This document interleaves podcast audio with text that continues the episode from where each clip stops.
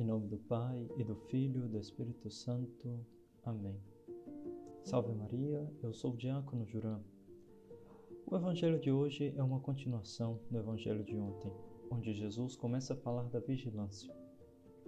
Ontem Nosso Senhor falou do servo e do patrão, e hoje ele conta outras duas parábolas: a parábola do ladrão e a parábola do administrador fiel.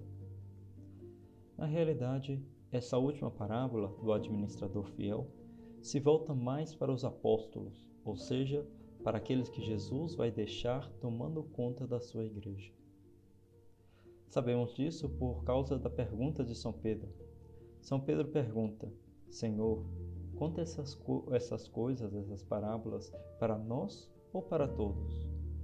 Então Jesus aproveita a ocasião e começa a falar do administrador fiel e prudente. E o Evangelho nos deixa claro duas coisas. Primeiro, ele fala claramente que o administrador é aquele que toma conta da casa, aquele que vai cuidar da casa do Senhor.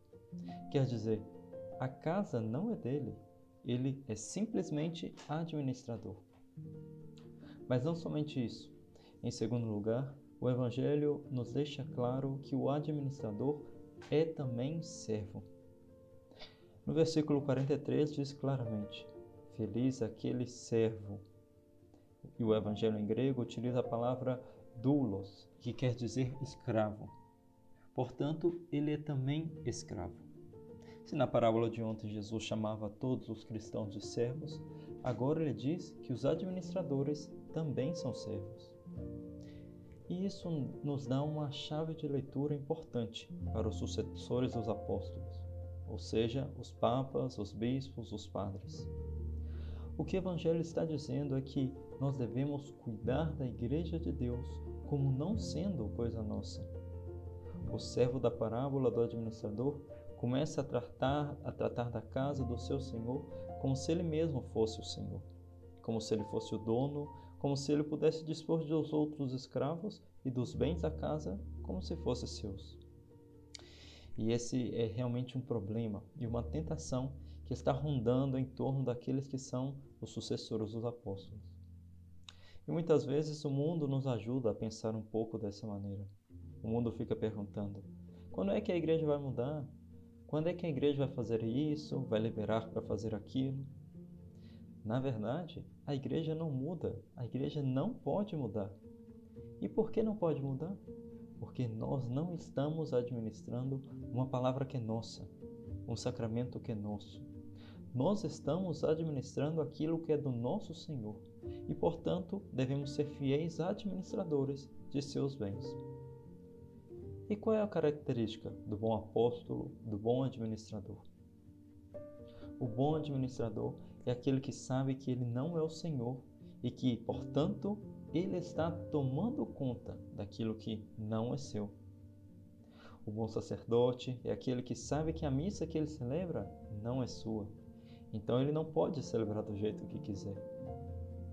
O bom apóstolo sabe que a confissão que ele administra não é sua, então ele não pode perdoar os pecados que ele quiser, do jeito que ele quiser.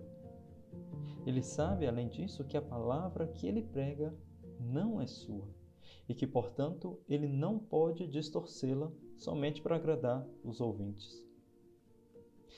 E aí alguém pode perguntar: Mas, padre, o que eu devo fazer se eu encontro um mau administrador que não prega a palavra de Deus, que não celebra os sacramentos? Eu te respondo o seguinte: o melhor e o mais importante que você pode fazer por um sacerdote é rezar por ele. Rezar e rezar muito por ele. Essa é uma missão que tem especialmente os leigos, a de rezar pelos nossos sacerdotes. Porque, como os padres foram colocados por Deus em uma posição tão elevada, eles receberão uma cobrança maior. A quem muito foi dado, muito será pedido, disse nosso Senhor no Evangelho de hoje. E aquele que conheceu a vontade do seu Senhor, continua o Evangelho, e não agiu conforme a sua vontade, será açoitado muitas vezes. Além disso, devemos rezar muitos pelos nossos sacerdotes, porque é deles que depende a nossa salvação. que seria de nós sem a absolvição dos pecados? O que seria de nós sem a confissão? O que seria de nós sem a Eucaristia? Só o sacerdote pode dar isso. A salvação vem pelos sacramentos e são sacerdotes que nos dão os sacramentos. Por isso, rezemos muito pelos nossos sacerdotes. Rezemos também pelos nossos seminaristas, para aqueles que estão se preparando para esse ministério, para que eles podem, possam preparar diligentemente para uma vocação tão alta que é a vocação sacerdotal.